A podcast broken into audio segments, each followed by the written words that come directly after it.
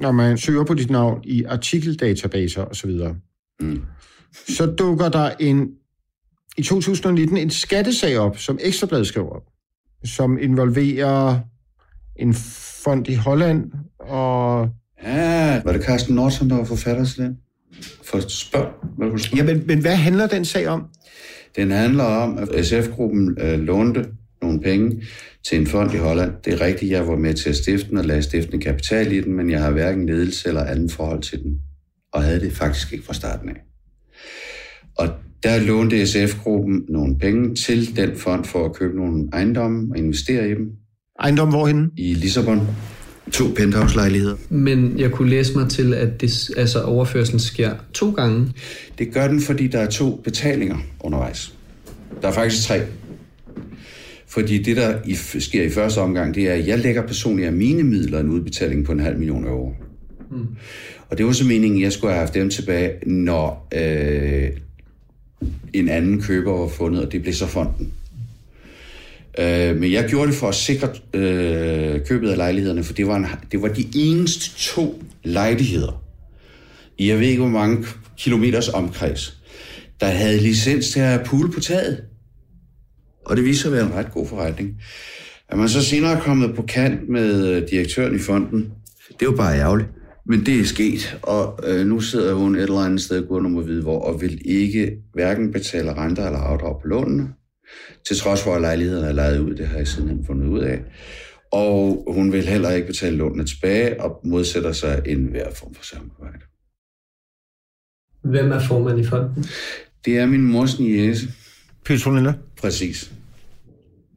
Hvad er dit forhold til hende? Mit forhold til hende er meget spændt. Jeg var par med hende i en periode. Hun er en af dem, der også har udnyttet min mor. Jeg anslår, at hun er rent med noget, der ligner værdier for et par millioner euro. Både fra mig privat af mine sparepenge, men også ved at have indirekte værdier, fordi hun misbrugte selskabets medarbejdere i Portugal til at renovere og ombygge ejendomme, hun personligt købte for de penge, hun havde stjålet for mig. Vi var gift mindre end et halvt år før. Det var den største fejl i mit liv.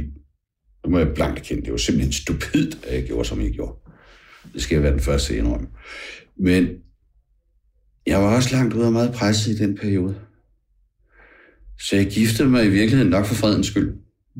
Fordi hun pressede og pressede og pressede og ville giftes.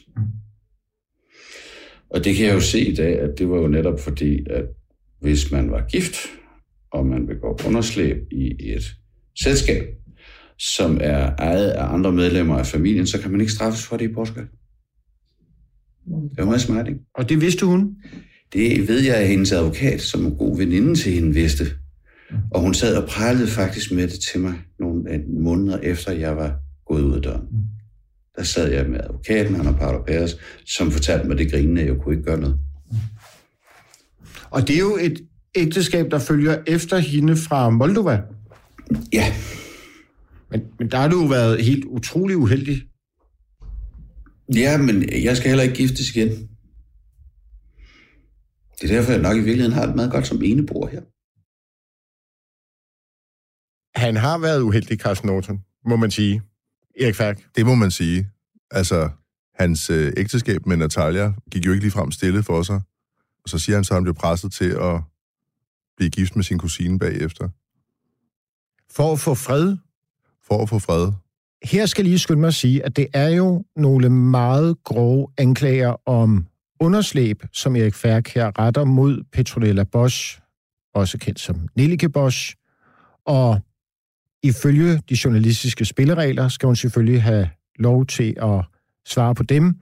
Det er hun blevet tilbudt af mig selv telefonisk. Jeg har også sms'et med hende, og efter grundig overvejelse skriver hun så til mig den 23. maj 1726. Kære Mads, jeg så, du ringede til mig. Jeg har tænkt over vores tidligere samtale.